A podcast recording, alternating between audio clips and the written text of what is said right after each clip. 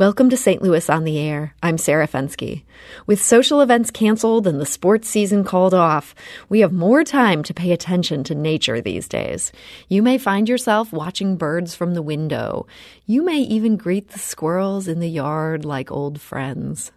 For Mark Glenshaw, this sort of close observation is nothing new.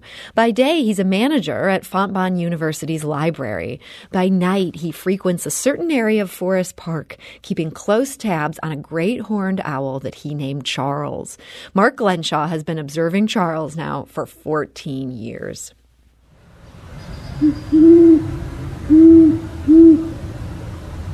And yes, that's Charles right there. Now, despite that long relationship, Charles continues to surprise Mark Glenshaw, and he's here today to tell us about it. So, Mark Glenshaw, welcome to the show. Thanks so much for having me back, Sarah. It's a real thrill and honor every time to be back on. Uh, great to be back on so quickly. Thank you. Yes, we love your owl updates, and it just felt like a little touch of nature was the thing we were all craving right now. And Charles, on top of that, you have some Charles news, and that is you witnessed Charles do something earlier this month that you've never seen in your previous 14 years of observation. Tell us about this. Not, uh, certainly, not only have I never seen Charles do it, I've never seen any other bird do it. Hmm. I was watching Charles wake up, and he started to stretch and groom as he does. Just think of how you get out of bed each day and you stretch and brush your hair, brush your teeth, and so forth. And I turned my head away for a moment, and I turned my head back, and the next thing I knew, he had a very large feather of his in his talons, and he was using the end of the feather to clean his bill, his mouth. Huh. And this went on for several minutes. And he paused sometimes still with the feather in his bill and then resumed almost flossing in a way or kind of like a toothpick. Do you think and this is. I just kept filming and just was amazed to see this. And this is something you can see. Uh, Mark put this in a tweet that we've now embedded in a story on our website. That's stlpublicradio.org. You were able to capture this whole thing as it happened. Do you think this is like he had something stuck in his tooth and it was just driving him crazy? I don't know. It was. I've seen him do so many different types of grooming, but I had never seen anything like this. So I immediately started scouring the literature, and I found nothing about it. I was mentally scouring the literature as I was watching this, and I was like, no, no, no, I've never read about this. And I reached out to a number of other people, including some regional and national and international owl experts. And the response I got was, yes, we've seen captive owls do this, hmm. but to see it in the wild is quite unique, special, and so forth. So I was even more excited once I heard that. Yeah, so that really is a special moment that you had there. And for it to come after so much time, it's, it's fascinating that he continues to surprise you despite all these years of observation. Very much so. One of the things I love about studying Charles is that every night is different, every night is unique from something that you see maybe once or twice to just subtle little variations for example, where he was perched last night was in a tree he's been using quite a bit in the last few weeks. And he's even been using this section of the tree quite a bit. But instead of facing north, as he often has, yesterday he was facing south. Mm-hmm. And it's just so cool to see all these little variations, subtle and otherwise. I have to wonder do you think Charles is as aware of you as you are of him?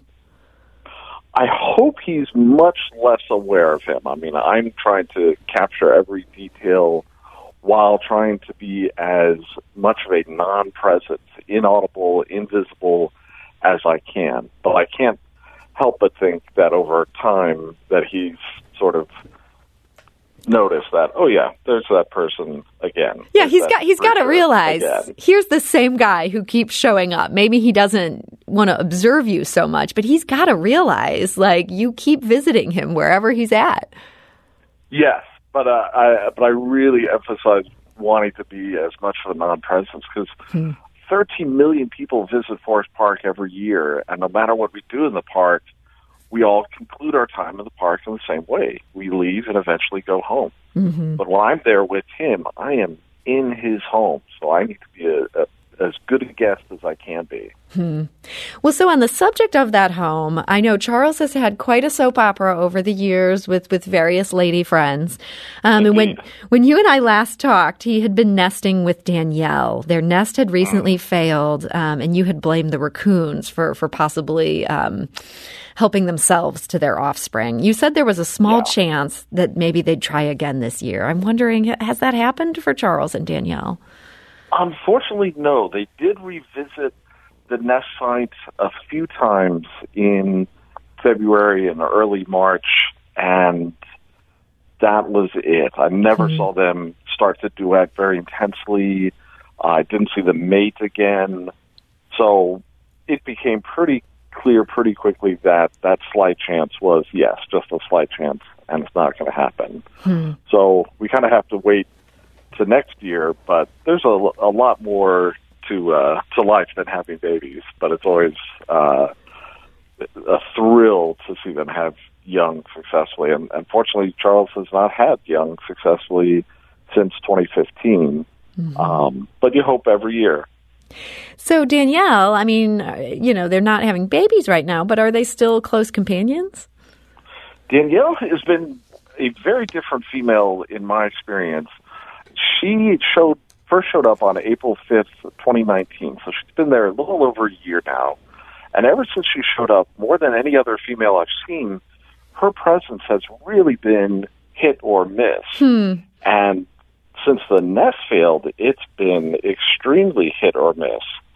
I the nest failed on February 18th, and I saw her a few times since then, but I haven't definitively seen her since March 13th and I'm puzzled and a little concerned, hmm. and uh, it's it's intense even for her.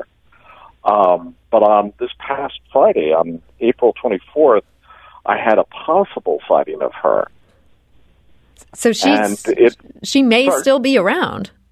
She may still be around. When I say I haven't seen her, that also means I haven't heard her. Uh, each mm. owl's hoot is distinct, and I know her hoot quite well. It has some uh, very interesting individual characteristics. Um, and Charles has been quite vocal, and I haven't. I've heard the call, but I haven't heard the response, type of thing. Um, and the possible sighting on Friday was really frustrating because I was watching Charles, Charles, and all of a sudden this large owl flew past him, not too far away, and I went out and found that other owl couldn't get the best angle on it, and what made everything much more challenging was, oh, here comes a thunderstorm. Mm. And I go out in to study the owls in all types of weather, single digits to triple digits, but I do not play around with thunderstorms. So, so it may have been her, but not definitively. Would it be unusual if there was another male, say, in the area? There actually has been another male in the past few months. Um, and that it has been interesting. It's been a little worrying as well. Uh, it's been fascinating to see Charles and this male interact. You know, basically, hey, I'm intruding in your territory, and Charles uh, responding, "Get the heck out of my territory." Hmm. Um, How does an I owl express that? Is that is that a verbal thing?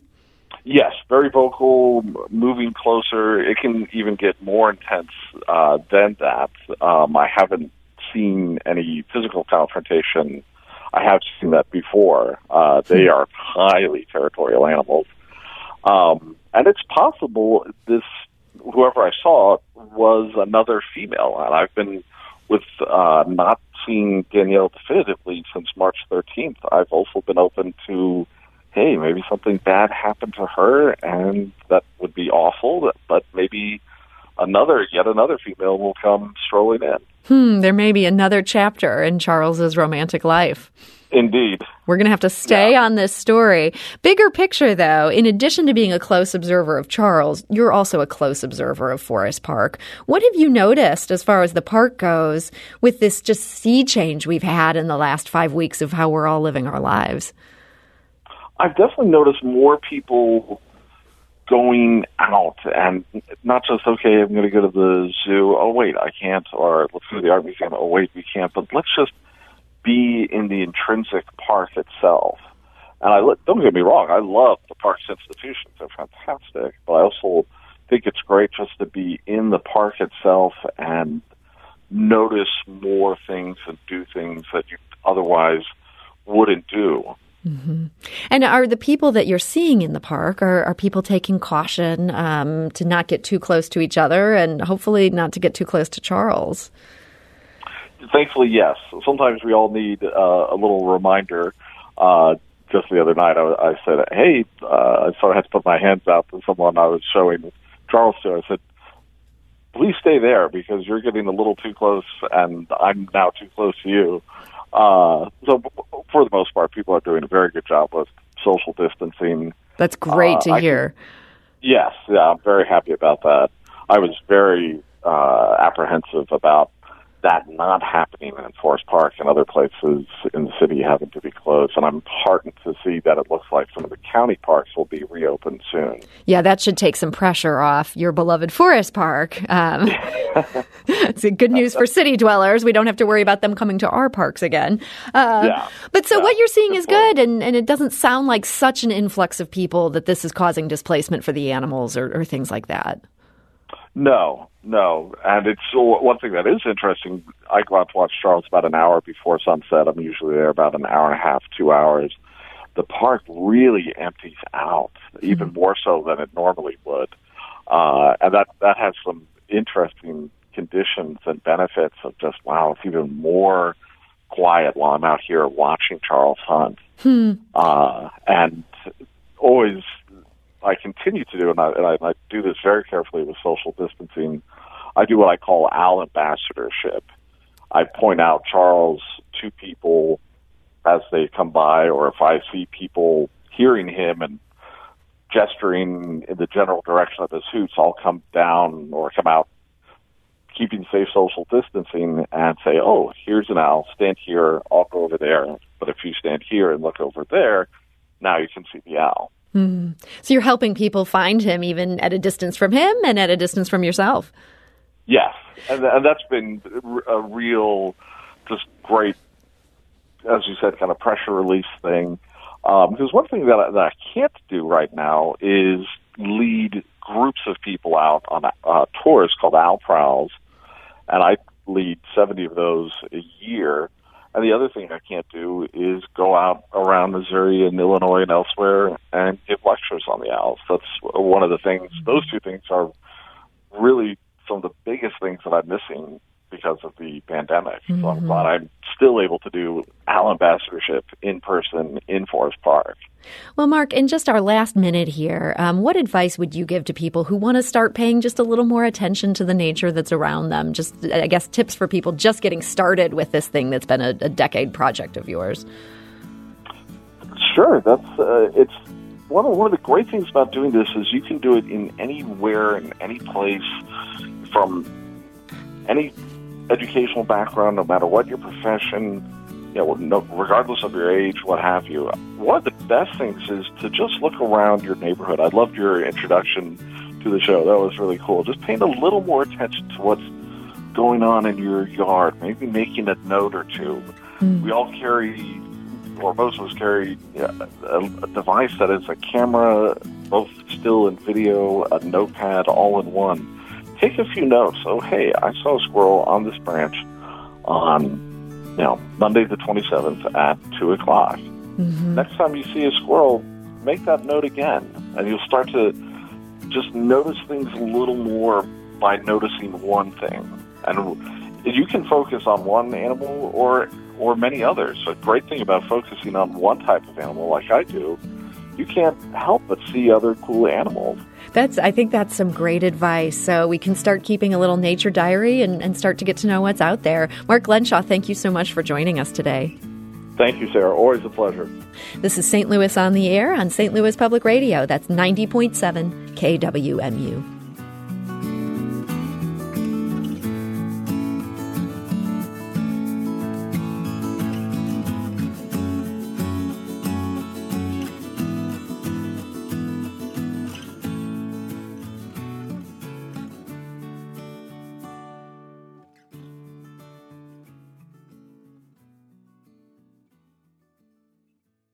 Support comes from Missouri Forest Products Association, committed to sustainable and sound conservation of the state's forests, which support more than 41,000 Missouri jobs, resulting in a $10 billion industry. ChooseWood.com.